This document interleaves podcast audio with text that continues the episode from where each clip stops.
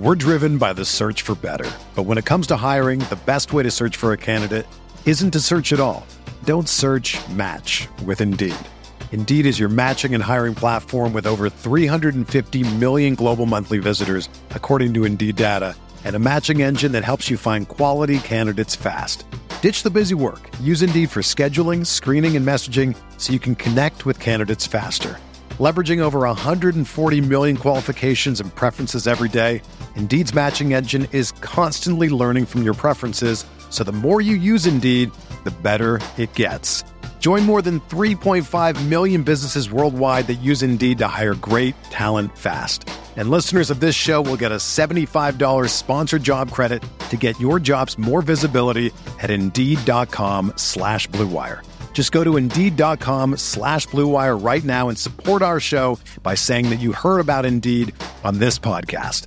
That's Indeed.com slash BlueWire. Terms and conditions apply. Need to hire? You need Indeed.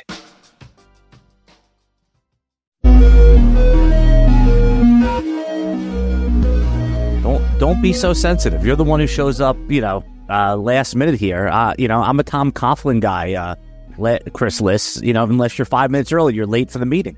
I was early though, and and it's true. You can't be perfectly on time because you'd have to get it to an infinitesimal on timeness.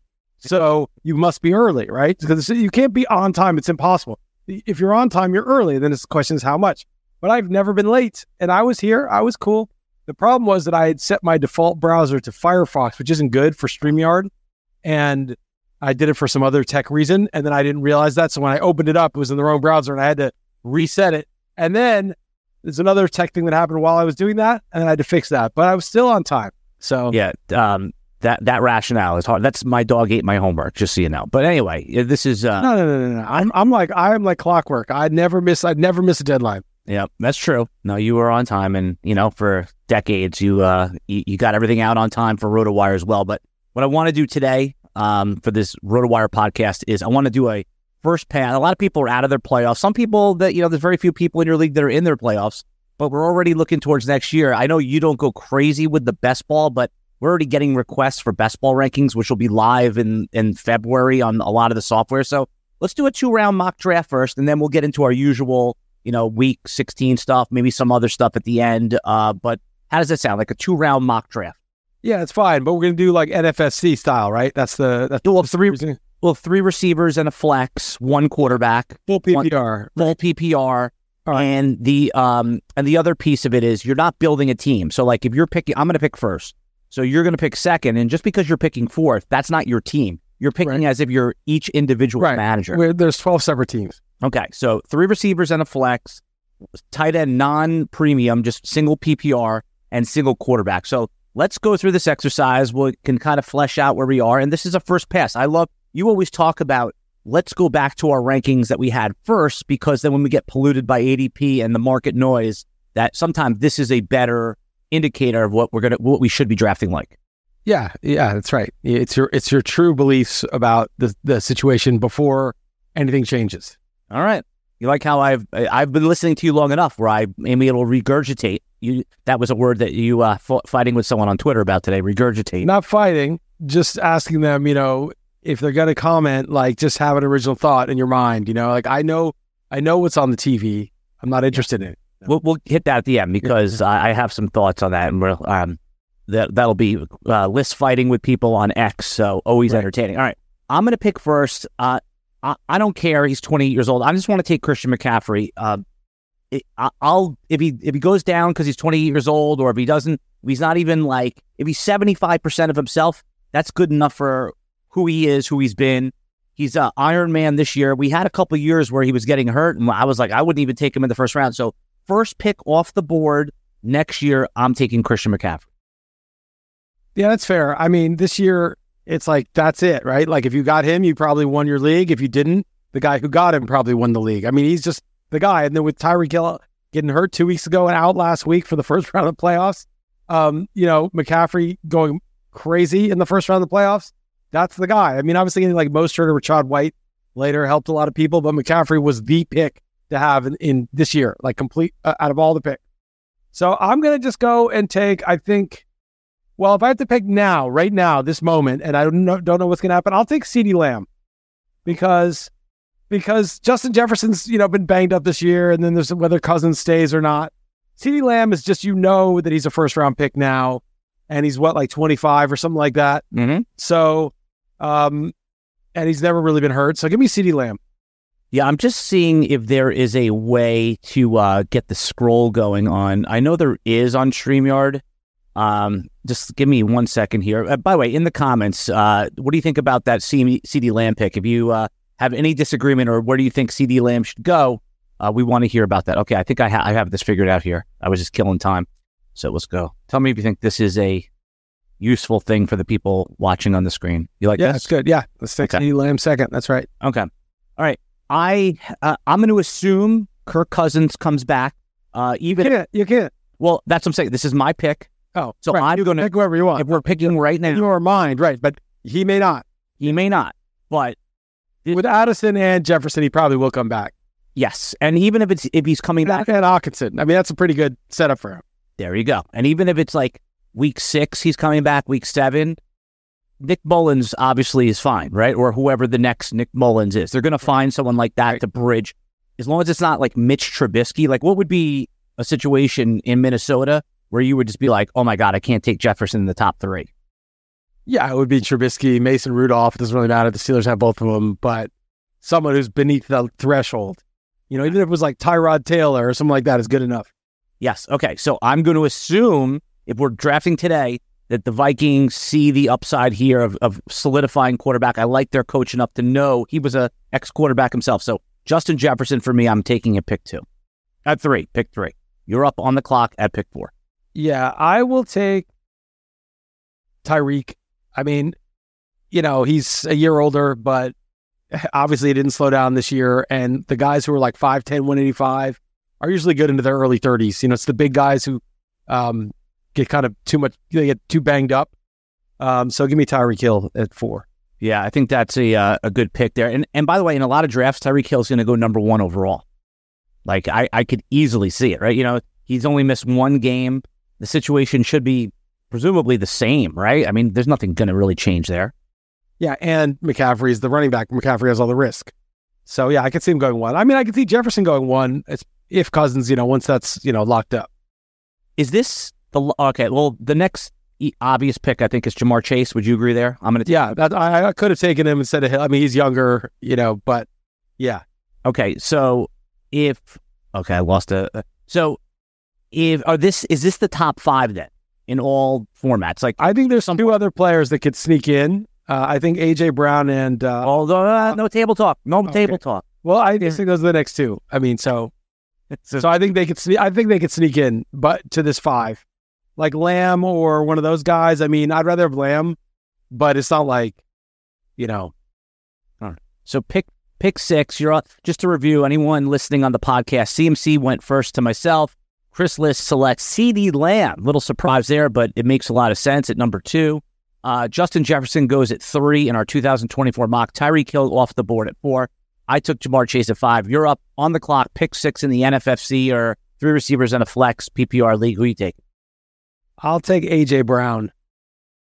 I think he should have more touchdowns. He's really, you know, slowed down the last few weeks when Hurts has not done much the last few weeks, but I still believe in the offense. And they really only have three pass catchers in that whole offense. They don't even throw to the backs that much. And AJ Brown is still a monster in his prime.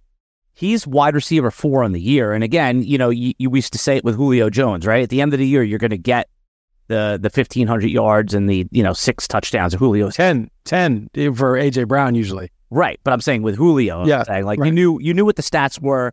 You know it's going to be an up and down road. It, it's you're not going to worry about a couple down weeks because you're going to, you know, get vaulted with a couple weeks.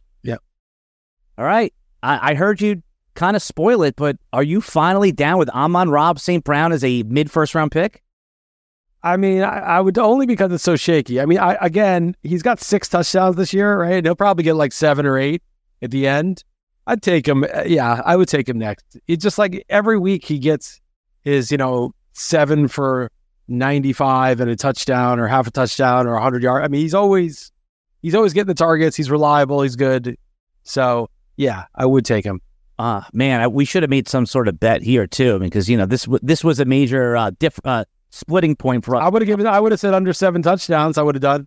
I would have definitely taken the under on that. Yeah, the I was going to say returns top eight value or something like that. You know, forget the touchdowns. The thing is, he's really good for that kind of a bet because you know Peak Landry was definitely a top eight receiver. It, it, it's like it's that the ceiling, and I think I was kind of right about this.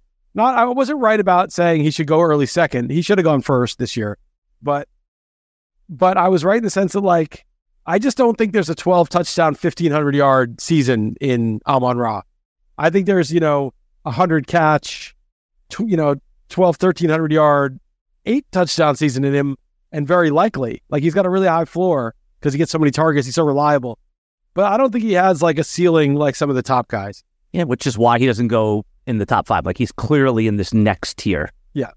All right. So, oh, so, So you, you- took, so you took him at seven. Uh-huh. Okay. Yep. RotoWire podcast listeners, get ready for the ultimate big game parties at Circa Resort and Casino. Super Sunday in Las Vegas this year. Watch the big game poolside at Stadium Swim. Big game viewing party, massive screen, booming sound, plus a view of the visual effects throughout the game. Snag the best seat in the sun with day beds, poolside boxes, cabanas, and more, or touchdown at the world's largest sports book. Circa Sports for the Big Game Bash. Three stories of football glory featuring 78 million pixel screen. Book your seat with a variety of reservation options, including bottle service, open bar, stadium style food, and more. Don't miss these legendary viewing experiences on February 11th. The big game parties only at Circa Resort and Casino. Reserve today at www.circalasvegas.com. So at eight, I'm looking at this. I mean, the obvious pick, I think, would be another receiver, but you could start looking at some of these running backs. I guess I'll probably, because it's so ugly, I'll probably take Stefon Diggs, still the number one in Buffalo, and still productive most weeks. I, I don't think I can I can pivot to any of these other running backs yet. Uh, I, I don't think Diggs is going to end up being a first round pick when we look back at this. He could be. He could be. I think that this is it. It hasn't been the same, right? Like, uh, let me see. Right now, maybe I'm wrong. Let me. I'm just think. Oh, no, Ni- right. 90, 91 for 1,008 touchdowns. His, his per play numbers have really dipped this year. But two years ago, he had 7.5 yards per target. This year, 7.6. And then the two years in, in you know, intermediate years in 2020, 2022, he had nine plus yards per target. So I don't know that this is really his skill set. I think it might be, um, you know, Josh Allen in the passing game and has been a little bit um, erratic. It's not, I don't think it's really Diggs falling off that much. All right. Well, I I'm now I'm going to make another assumption, um, and that is that Aaron Rodgers comes back and is at least 65 to 75 percent of them of you know what we've seen, and that should be good enough to get Garrett Wilson uh, first round value. I mean, he's basically buoyed himself at pick nine uh, to I mean top 24 value with the worst of the worst conditions, right? I mean. It's no, one, no one that's not any receiver that's not elite could not survive in this environment. Liss. Yeah, I I, I could have taken. I forgot about him for a second. Uh, I could have taken him over Diggs too. Uh, the thing is, Rodgers at forty. Rodgers wasn't good two years ago in Green Bay. He's going to be forty, um, playing for the Jets. I mean, coming off the Achilles. I, I mean, I, the the idea that he's just going to somehow be good still. He could just be done. You know, Peyton Manning was done at one point. He was just done. You know, you put him out there and like he wasn't generating uh, production for receivers anymore. So uh, yeah, I think that's a big question mark, even if he is back.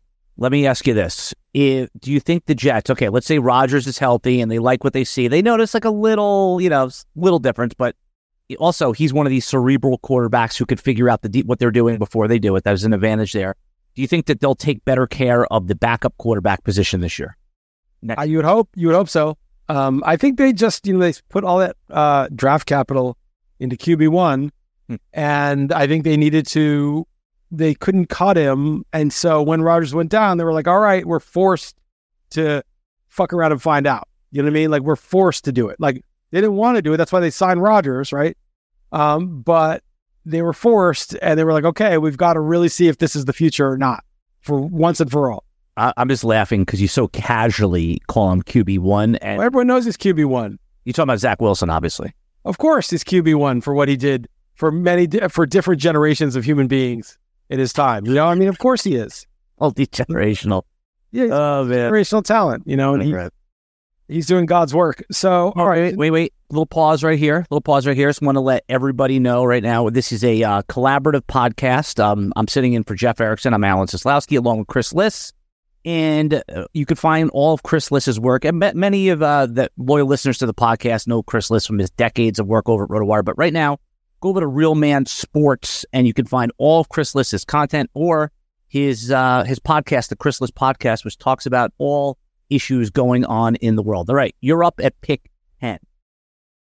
Yeah, I think I'm going to pivot to a running back, and I haven't looked into it that deeply, but I think I'm just going to take Bijan Robinson. I, I feel like a lot of times the rookie gets this bullshit treatment. Adrian Peterson shared carries with like Chester Taylor in the, with the for the Vikings. You know, they always are just like, okay, let's give this guy. You know, Jonathan Taylor. It took him till the end of his rookie season to kind of turn it on. His second year was when he, you know, blew it out of the water. So give me Bijan Robinson at number 10. Arthur Smith may not even be around next year. If he is, he may, you know, just sort of need to build around Robinson again. So give me Bijan Robinson. If Arthur Smith is there, would that maybe back you away from Bijan a little bit, or you'd still go in? Probably still go in. He's been pretty stubborn this year, like what he did this week and losing the game. But, um, but you know, especially they'll have a better quarterback. Desmond Ridder is just you know the nut low pretty much for starting quarterback. And uh, what's the name? Taylor Heinicke is not the answer. So they will have another quarterback next year. I'm pretty sure. And so the offense itself will be better. The offensive line is good, and they have weapons. And I think Bijan will be, you know, once the things start flowing, um, I think it'll be obvious to use him. And he could easily be the 1.1. He could be the guy that you're like, oh man, I took McCaffrey at 1 1, but Bijan just destroyed him. And that, that's so easy to see eh, next year. Yeah, this is this is the reason right here. Just think in your head if you're listening to this, who is the next pick? There's guys that you would take, but no one that you really want to make your first round pick. Just a quick review: CMC goes one, CeeDee Lamb two, Justin Jefferson, Tyreek Hill, and, Ch- and uh, Ja'Marr Chase round out the top five. AJ Brown and Amon-Ra St. Brown uh, six and seven. I think that's a clear like first round pick tier break right there. Then you have Stefon Diggs. I took Garrett Wilson, and then Liss takes Bijan Robinson at, at pick eleven if I'm going to take a running back, I want a workhorse with a little bit more certainty, or I just want like steady Eddie at wide receiver. I mean, this is where last year I was comfortable taking like Amon-Ra St. Brown, right? Like you, you made the perfect comparison to uh, Jarvis Landry. If not, if everything stays the same, I'm just going to take Travis Etienne. You know, I mean, I, it's not. I could take him at pick 15, or I could take him right here. This is who the player I would feel comfortable building my team around but I, I don't love it. So Travis Etienne at pick 11. Etienne should have been better. You know, he got the work. He was the guy. They threw to him a little bit. They, he should have been better. Like he was doing well, but like the Jaguars' offense is just not consistent. Like it didn't take that step. You thought with Calvin Ridley, you know, okay, Trevor Lawrence in year three, this is gonna, this is it, and it just didn't really happen for the whole offense for some reason. I don't know why. They just couldn't really uh, play consistently, and that obviously affected Etienne. It's a fine pick. I think we are kind of in no man's land now where you could take almost anybody at this point and, you know, defend it. Well, uh, you know what it is? It's that pit, the next 10 picks are all kind of Cool. the same. Yeah. Yeah. Like, you know, so there, I guess the case for a late round pick is that you're going to get two guys before the, the early guys are in another tier below. So that's the only I, I would just want to take one of the top five guys. seven. Basically. Seven's good. Good. Even even yeah top seven um, because all these guys are the same and so you know i, I feel kind of dumb even saying any of these guys because they're like i wouldn't really want them where they're going i, I guess what are we at pick 12 now Well, so you're picking on the turn now. Keep that in mind. So you're making Right. two picks. So Right. and you know, do it in the order that you think they should go. Not like you know, sometimes you take the second guy first just to like it looks good on paper that changes ADP. yeah um, this is really tough uh, this is like you know i'm sure things will get a little clearer when we get deeper into it but um man i, I guess i'm taking Saquon one more year. I don't know. We don't know where he's going to play next year. Well, let's. Where do you think he's going to end up? He's. Let's presume he's a complete free agent. Um, I have no idea. I have no idea whether the Giants will try to sign him for a couple years, like a two year deal, or somebody else will take a chance.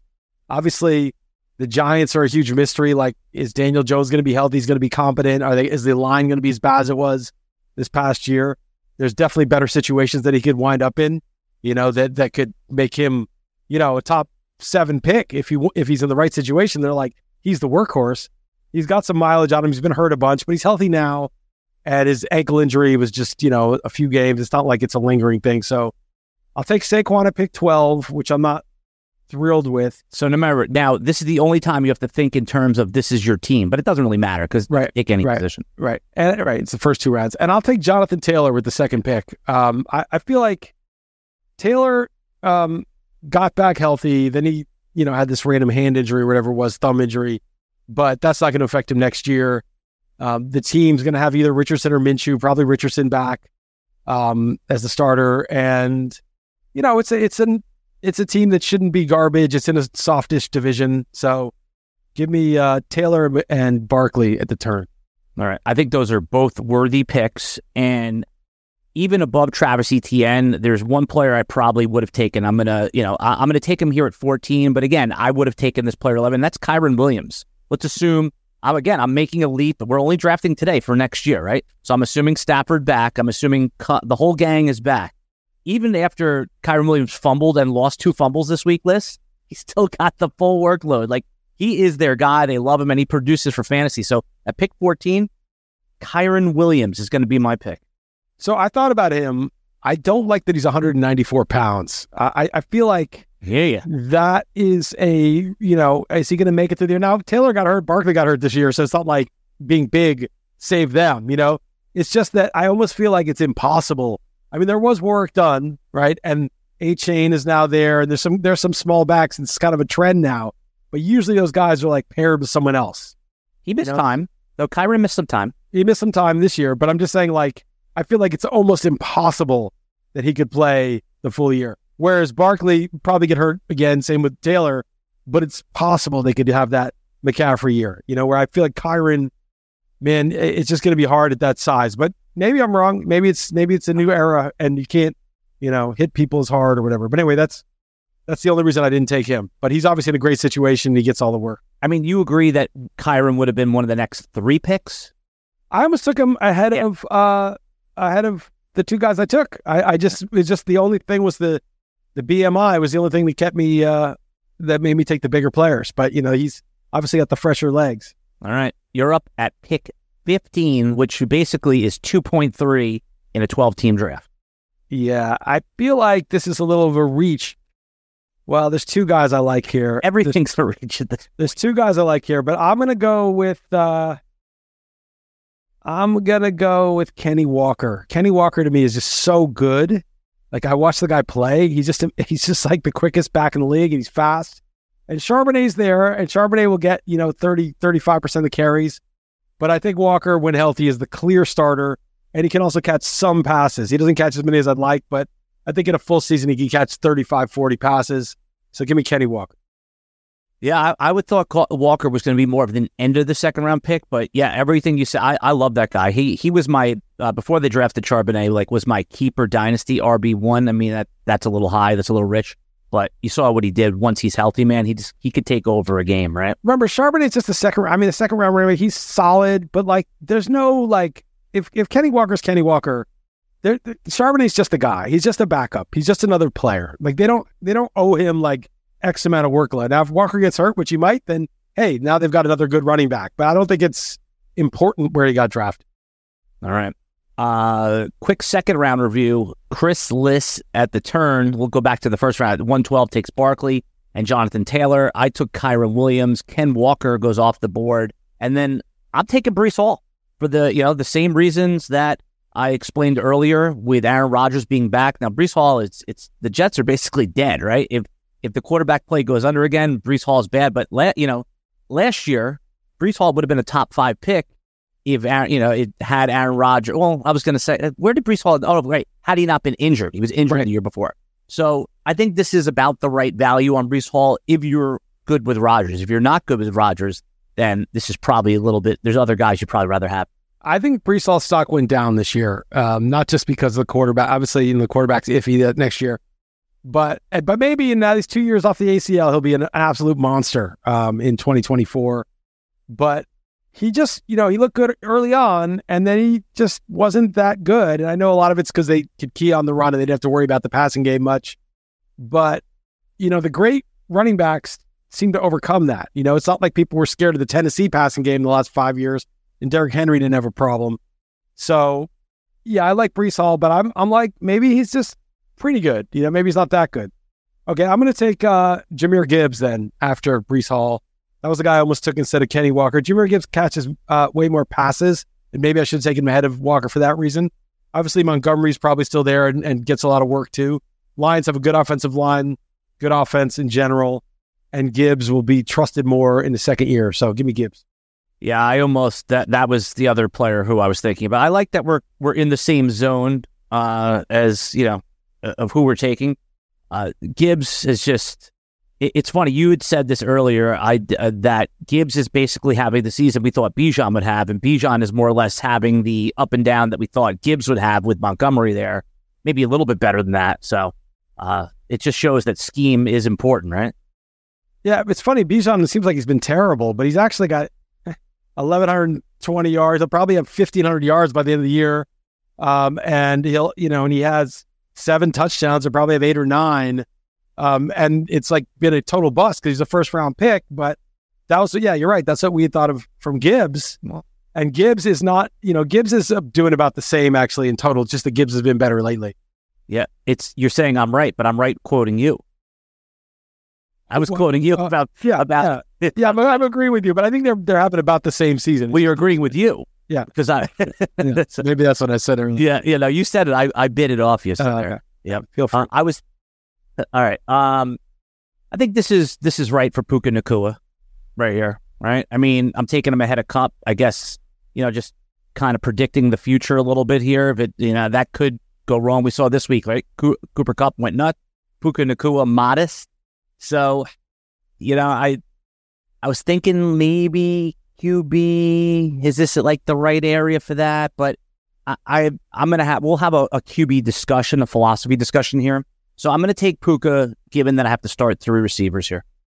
Yeah, that's that's fine. I looked at him. I mean, he's the young receiver who's good, right? And that's you know that's the the difference. You know that he's not going to get worse, um, just from time itself, right? When the older guys, the Keenan Allen's, like you don't know that could be it for Keenan Allen. I mean, he could go downhill, and I, you could take Keenan Allen here, um, but I'm going to take Devonta Smith. Um, you know, he's been kind of disappointing, but like you look at the numbers and he's got 74, 957, and six. He's going to end up with, you know, 88, 1150, and seven or eight.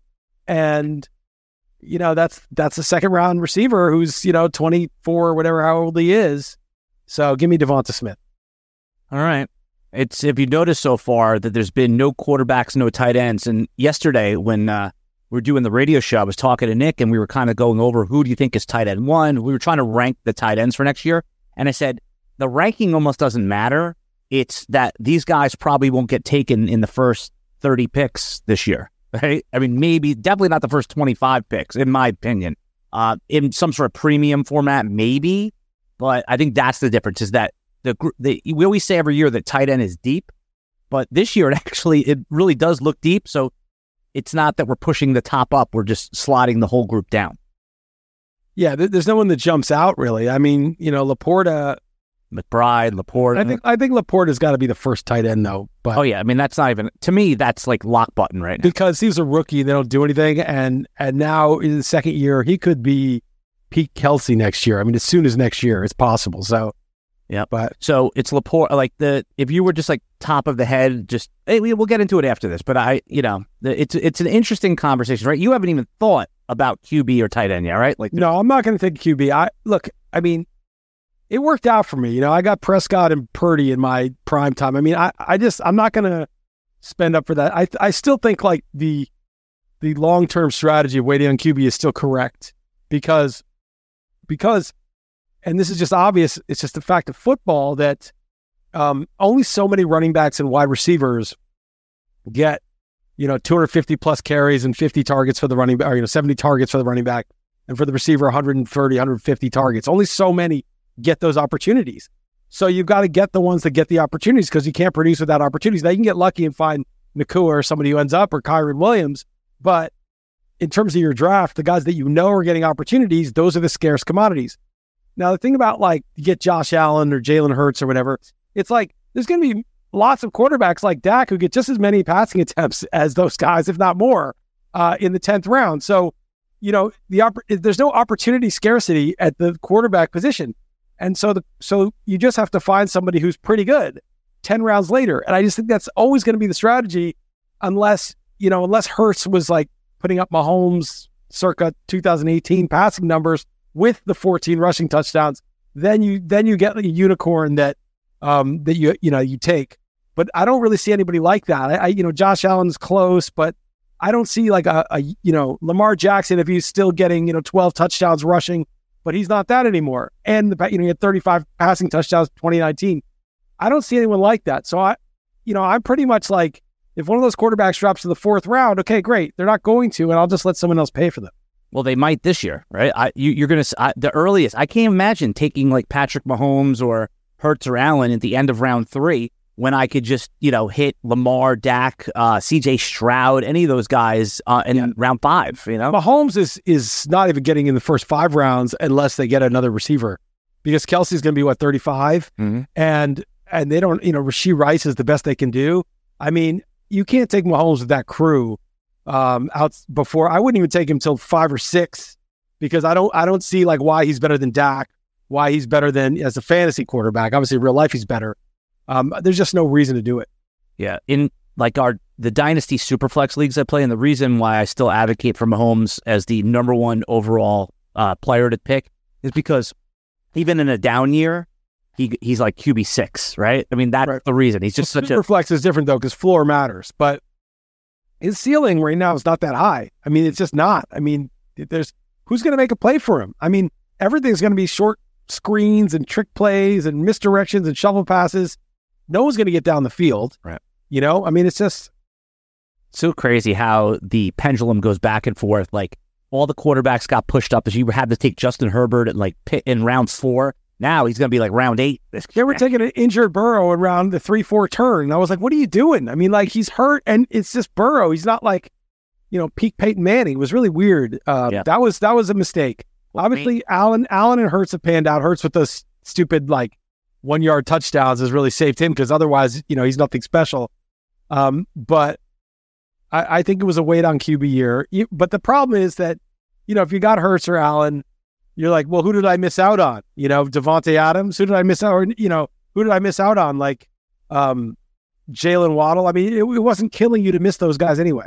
Yeah, but unless you, I mean, you you're right, right. Unless you landed on the right one. I mean, there was players in that range. I mean, Alvin Kamara was like a third or fourth round pick if you paid up. Uh, no, he wasn't. He was like a sixth round pick, seventh. Well, as it got down to the three game suspension, he moved up a drop. But you're right. You're you're absolutely right. I mean, like this this was the weirdest year I've ever I've ever seen for fantasy football because it really didn't. McCaffrey mattered, and Tyreek Hill mattered, and that was it. Okay, and then after that, I mean, CeeDee Lamb was a good pick at the end of the first, but after that, you know, it was like, oh, did you get Rachaad White and Raheem Mostert in rounds six and ten? Did you get Kamara in seven? I mean, it, it's like so rare that like three players outside of the top five rounds are carrying your league for you.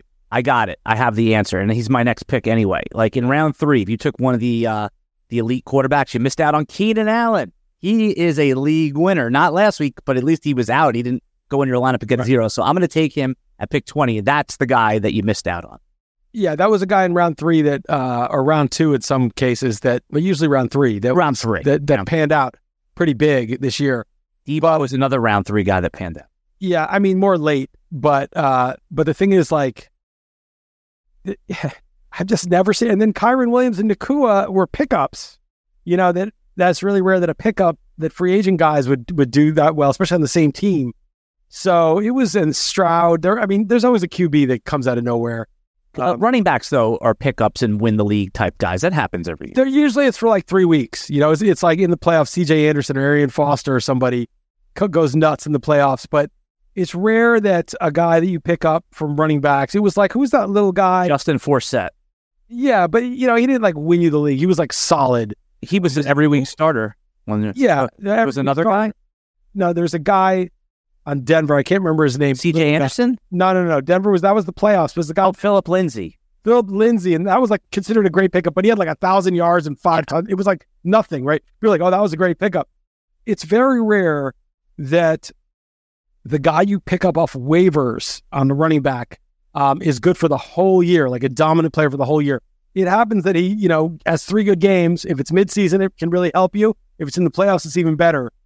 But usually it could be like a late round pick. But this was, you know, Kyren Williams was undrafted, Puka was undrafted in most places.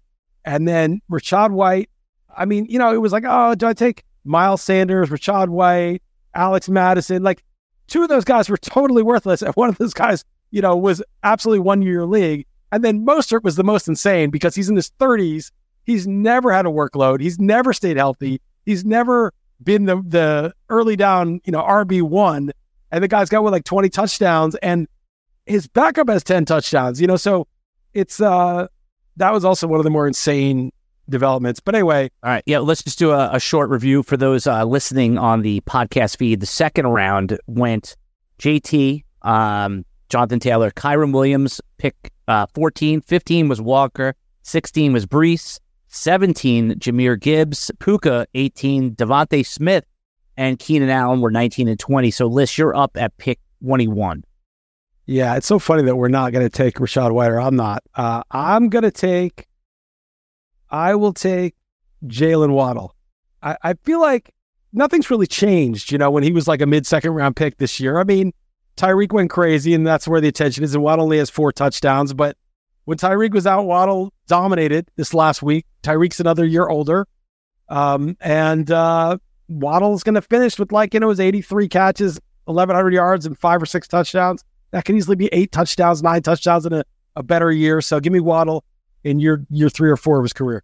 Yeah, on the season, Waddle's uh, his overall ranking. Let me see. After that big week, where did he jump up to? Waddle is still pretty low. He's night, wide receiver 19 on the year. Yeah, but the difference between him and wide receiver 10 is probably like 10 points. You know, it's not. It, it, it's not like to me. This is just a variance thing. Like Waddle's still Waddle. He's still this. It, the, nothing has changed for him at all, except he's a year. He's in his prime even more. So, I mean, I guess he's already in his prime, year three already. So, right. he's, he's 15 just points behind Davante Adams at wide receiver 13. Yeah. So, I mean, you know, your point is valid. Yeah, negligible. Yep. Um, side topic here: Who would you rather have, Tank Dell or Nico Collins? Not that this pick, just overall next year. Probably Collins because Tank Dell is so small. Um, Tank Dell definitely maxed out everything, uh, and CJ Stroud seems to really like him, but um, and we are in an era where littler guys are, are doing damage. Like, you know, the all these slight receivers are more productive. But you remember like Darnell Mooney was like a thing and, and Jerry Jeudy and those guys haven't lasted. You know, they they were productive for a little bit. So I would take Nico Collins. All right.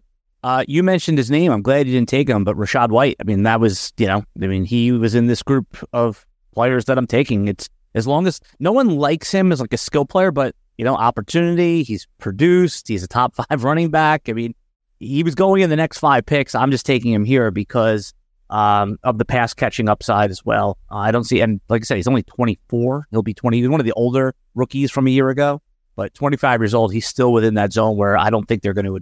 That's not the problem. They're probably going to address. In fact, they they cut Ke'Shawn Vaughn. Right? They're like shedding depth. They're not adding depth this year uh, as they make a playoff run. Rachaad White at pick 22. You're on the clock at pick 23. Yeah, I'll take. I never really liked this guy coming in, but I'll take him. I'll take Chris Olave. I mean, he's been okay, and he's been banged up. Um, I think he missed at least one game, but he's more or less the guy that we thought he was. It just didn't quite click. You know, Carr was banged up. He was banged up. There was some inconsistency, but um, he's got 116 targets. He's going to finish with 140 targets and a skill guy who can get down the field at 140 targets, I'll take him again. All right. So for this last, yeah, and I love that too. And, and even if, well, by the way, who do you want to be the quarterback? I mean, Carr's probably locked in. Are you you? I'd rather it be Jameis. I don't think Jameis is a professional quarterback anymore. I think he's a. I I saw that game where they were trying to come back against the, uh forget the team they were playing, but they got down and they started managed to come back. And then Carr got concussed, and Jameis just kept throwing the ball behind the guys. I think Jameis is just like he, he's you know he's Drew Lock, you know, but maybe worse, you know. And uh, I know that everyone's praising that like ridiculous interview of Drew Lock. It was fine. It was a nice interview. It was touching that the guy, you know, was appreciative of his, you know, his surprising win and comeback and success. But like, was like, that was an amazing interview. It was a pretty, you know, run of the mill interview. Um, people just so used to like, you know, crap uh, that that was considered like some work of art. But, um, but I was happy for Drew Lock. But I think Jameis is basically, you know, Drew Lock at this point at best. You know, and and I know Drew Lock just had a good game. I, am laughing my my ass off here because I love that you point out the absurdity of all the people who they celebrate these NLM things all the time. You know, like so embarrassing. It's like I, it's like it's like everything's signaling. Like nothing's real. Like if somebody makes like an amazing play, like that Tee Higgins touchdown where he like swiped, okay, like that was really cool. That was a really incredible play. He outleapt the DB, swiped his hand back for the touchdown in the close game. That was a big deal. But these like run of the mill things that people start to jump to praise, and it's not because that interview was anything special. It was just your run of the mill, like, I'm so grateful my teammates did it. It was just the boilerplate shit. But he was clearly like, you know, you could tell he was clearly like, you know, excited about what happened. But they run to praise it because it's all signaling. It's not about the thing that happened. It's about how do you look praising the correct thing. And I was just so curious. I was like, I, I listened to the interview because I was like, this is an amazing post game interview. And I was like, it's okay. It was fine. I, I don't, I just didn't get it. And, but it, it makes a lot more sense when you explain it in terms of, I don't know, it's not about the interview. It's about how the person praising the interview comes off to his audience on, on social media. Oh, so it's, the, I'm just, I'm deep breathing because it is true. Uh, a lot of that and social media has only amplified that. All right, I'm going to make the next two picks and then, you know, we'll close this thing up. But I'm just curious before I do, let's say you or me and you have uh, Christian McCaffrey as your number one overall player. You're on the turn here. Who are the two players you would pick? Now, I want you to think in terms of you took McCaffrey. Let's see if my strategy of taking a running back over a receiver pans out, and then I'll make the real picks. Yeah, um, it's pretty ugly here. I I might take Metcalf, even though I'm a little soured on him with one of them. They just throw to him a lot, and Get two picks. Still, yeah, I might take Metcalf with one, and then with my second pick, man, um, I can't take Achane here. I, I, that's like the really aggressive pick. And especially since you have McCaffrey, you definitely don't need that. Well, I don't think it matters. I mean, I think if you have two, you know, really good running backs, that's that's really good too. But I guess I, am taking. Uh, I guess I'll I I'll take Metcalf. I hate that pick, by the way. You hate Metcalf, but yeah. I mean, he's going to get his his 135 targets, I think. Or you just think uh, Njigba's going to just cut in? I think Lockett will be the guy that's gone or not. Well, he's under contract one more year. They can't get rid of him this year. I mean, they, but I bet he'll be the guy that gets phased out in terms of like his his role. All right. I, uh, while you're thinking it through, I, I was thinking Cooper Kupp, Michael Pittman, those guys. Yeah, Pittman's probably a good pick because there's really wide receiver 10 on the year. Yeah, and there's no one else there. You know, yeah. I mean, I mean, Alec Pierce makes plays, but they don't like to target him. Josh Downs just a so DJ yeah, Moore's possibility, right? But they might have a rookie quarterback. I just hate Chicago for pass catchers. It's just a bad. I guess Brandon Marshall and Alshon Jeffery that one year with Cutler did well. Yeah. yeah, maybe Kupp, but Kupp just seems like he's on the way out. You know, maybe an twenty-seven points in your fantasy league this year. Eh, this week, he got he got me he got me uh, moved me on to the next round in a big league. Yeah, he gets hurt a lot and he's older, and and is there now. Right. Um, yeah, maybe Pittman, maybe Pittman. So you go Pittman Metcalf is what you're doing. Yeah, the other, the other guy I was looking at was uh, Davante Adams. Yeah, I mean he hasn't retired yet. I mean he's still let me ask he's still monstrous early in the season. What if he ends up as a Jet? Right, the Jets have talked about they want to get him. Does that just does Garrett Wilson's um, ADP of pick ten, whatever it is, hold. Oh, that's that's dead. No, no, no. If they dead. get they get Adams, Garrett Wilson is like in the Jalen Waddle territory. I mean, that's Devonta Smith, right? Because now you've you've got you know the the alpha, and even if Adams has lost a step, you know, by next year, he's still going to be the alpha of Aaron Rodgers, the quarterback. Aaron Rodgers is so loyal to his guys, right? That Davante Adams is like quintessentially his guy. He's like the Jordy Nelson. Um, and so like that's he's going to get Davante Adams 160 targets. So I think if Adams went to the Jets, there's a case for Adams in the first round still, even at this age. Yep, totally agree on that. So I was thinking Pittman. Um, this is where I was maybe throwing around the Sam LaPorta pick, but You know, I mean, you could if you really feel strongly about Josh Allen. Nah, probably not there for all the reasons you already. I would go Adams. Actually, I would go Adams over Olave. Now that I think about it, because well, that was two picks ago. Yeah, right. But I'm saying like, I think the ceiling for Adams is still pretty high. He might be too old, but if he goes to Rodgers, I think he's getting 160 targets, and a lot of them are going to be inside the 10 yard line. All right. So, do you think Deebo Samuel? They have the same setup. Uh, is in this. No, the problem with Deebo. Deebo's a really good player, but Deebo. you know how many catches Deebo has this year? How many catches? Don't look it up. Uh because you said it like that. All right. So I'm not trying to yuck your yum. I'm going to say it's low. I'm going to say 60 catches. 60. Okay, it's 49 catches. Okay, and I was I was thinking like because yeah. your mind it's like 70, right? Right. He's got he's got 49 catches, and the only reason Deebo is even in this conversation in this first couple of rounds is because he has five rushing touchdowns. Okay. So he has 11 touchdowns total, which is very good. And this 172 rushing yards then gives him, instead of 787, he's at 887, is at 70, you know, he's about 950. Okay. And, but he's only got 49 catches. Now in a PPR league, he's just never going to get 80 catches, Deebo, in that offense. And so, you know, he may always get five rushing touchdowns, and that's going to be significant, but it's just a hard path you know, Deebo is averaging 16 yards a catch, right? So he's averaging like a ridiculous amount of, you know, yards per catch, and he's got five rushing touchdowns. He needs to make big plays and get in the end zone. He is he is like the most efficient per touch fantasy player in the league, pretty much. And without that, you know, Devin H, he's like De'Von Achane level efficiency. And he's done it before, so it's not a total fluke. I mean, he's that kind of player, but it's just a high degree of difficulty. If he loses even half a step, um, plays through even a minor injury, uh, he's he's at big risk with the volume that he gets. All right, quick break for the listening audience, and we'll be back right after this. We're driven by the search for better, but when it comes to hiring, the best way to search for a candidate isn't to search at all. Don't search. Match with Indeed. Indeed is your matching and hiring platform with over 350 million global monthly visitors, according to Indeed data and a matching engine that helps you find quality candidates fast. Ditch the busy work. Use Indeed for scheduling, screening, and messaging so you can connect with candidates faster.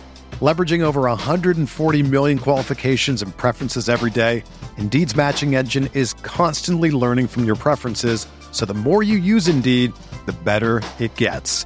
Join more than 3.5 million businesses worldwide that use Indeed to hire great talent fast. And listeners of this show will get a $75 sponsored job credit to get your jobs more visibility at Indeed.com slash BlueWire. Just go to Indeed.com slash BlueWire right now and support our show by saying that you heard about Indeed on this podcast. That's Indeed.com slash BlueWire. Terms and conditions apply. Need to hire? You need Indeed.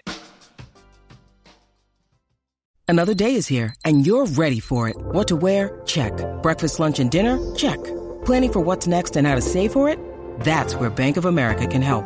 For your financial to-dos, Bank of America has experts ready to help get you closer to your goals.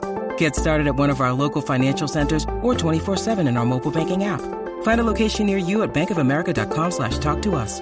What would you like the power to do? Mobile banking requires downloading the app and is only available for select devices. Message and data rates may apply. Bank of America and a member FDIC. When you need mealtime inspiration, it's worth shopping Kroger, where you'll find over 30,000 mouthwatering choices that excite your inner foodie. And no matter what tasty choice you make, you'll enjoy our everyday low prices, plus extra ways to save, like digital coupons worth over $600 each week. You can also save up to $1 off per gallon at the pump with fuel points. More savings and more inspiring flavors make shopping Kroger worth it every time. Kroger, fresh for everyone. Fuel restrictions apply. And we're back uh, doing our 2024 top 24 rankings. Uh, I'm here with Chris Liss. I'm Alan Seslowsky.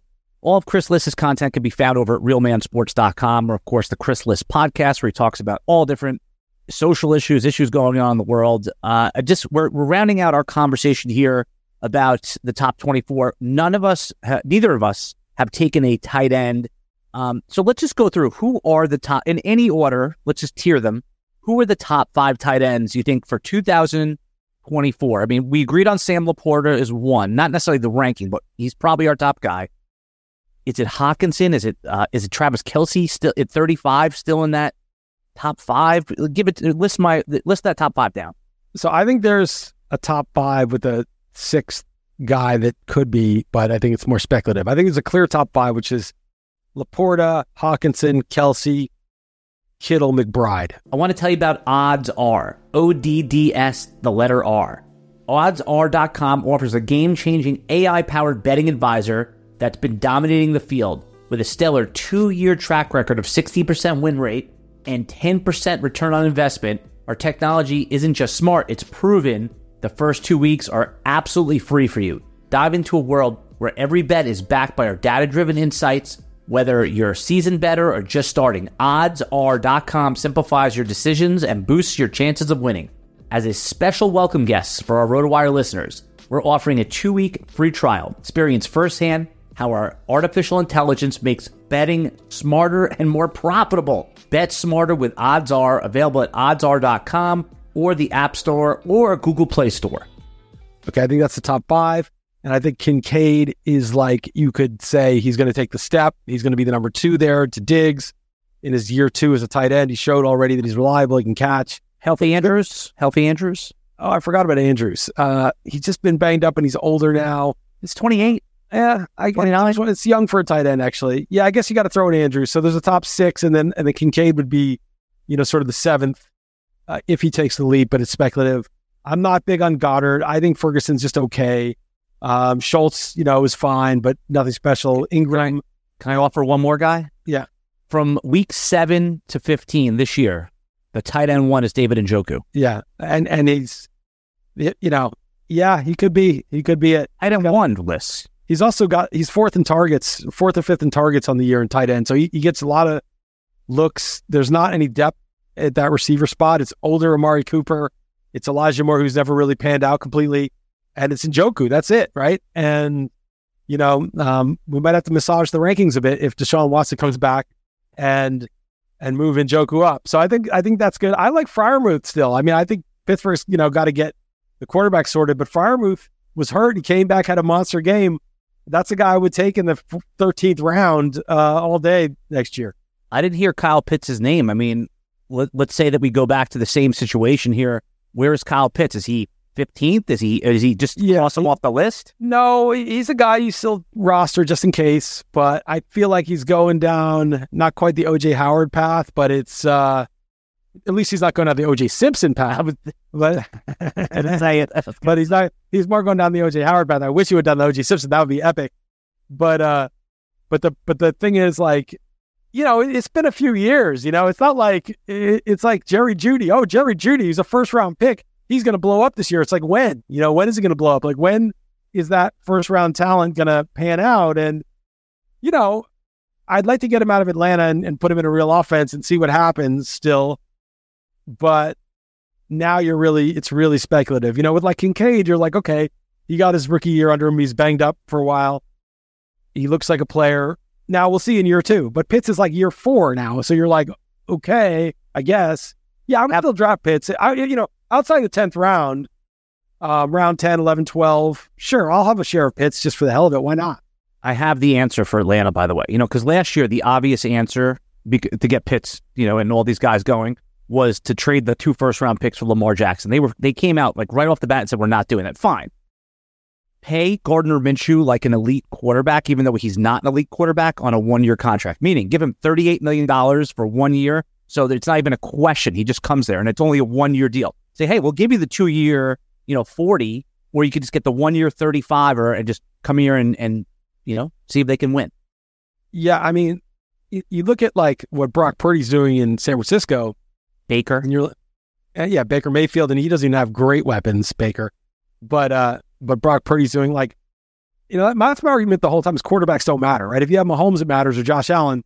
But for the most part, in this day and age where you can't touch the quarterback, uh, where the quarterback can slide after running, you know, all these all these rules that favor the quarterback, uh, you just need competence. You just need to avoid incompetence and then put a good system around him.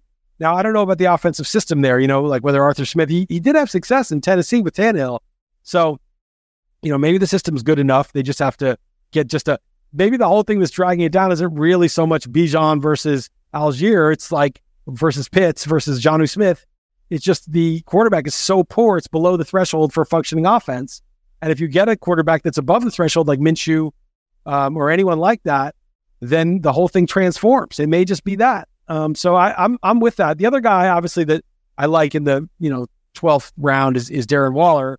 Um, he's a flat tire in the fifth round, which I found out this year. But in the 12th round, who cares, right? You should you should be drafting Waller. You should be drafting Pitts. You should be throwing darts at guys who have top three tight end upside, which they both do. Yeah, the other player, just going back to, and I like, I love that you called out Waller, but I'm a little, he, he won't, you won't have to take him as a top. You'll probably take him as tight end 11, right? Because people are just going to have that. I mean, he's not in the top 10 rounds. I mean, maybe if, you know, everything was good in the preseason. Yeah. But I mean, you know, it, it all matters the round, right? Because if you're drafting someone like Waller around nine, that you're giving something up, you know, and if you draft around 11, you're sort of like, okay, let's roll the dice on this. Um, I, I, the thing about tight ends is they can play 29 30 is the peak for tight ends. 28 it may start to be it may start to change now with Laporta being good as a rookie, but usually the tight ends take, you know, Njoku's at his peak now. How many years has he been in the league? Like it's it usually takes a few years for them to really get going to their peak. Look at Evan Engram.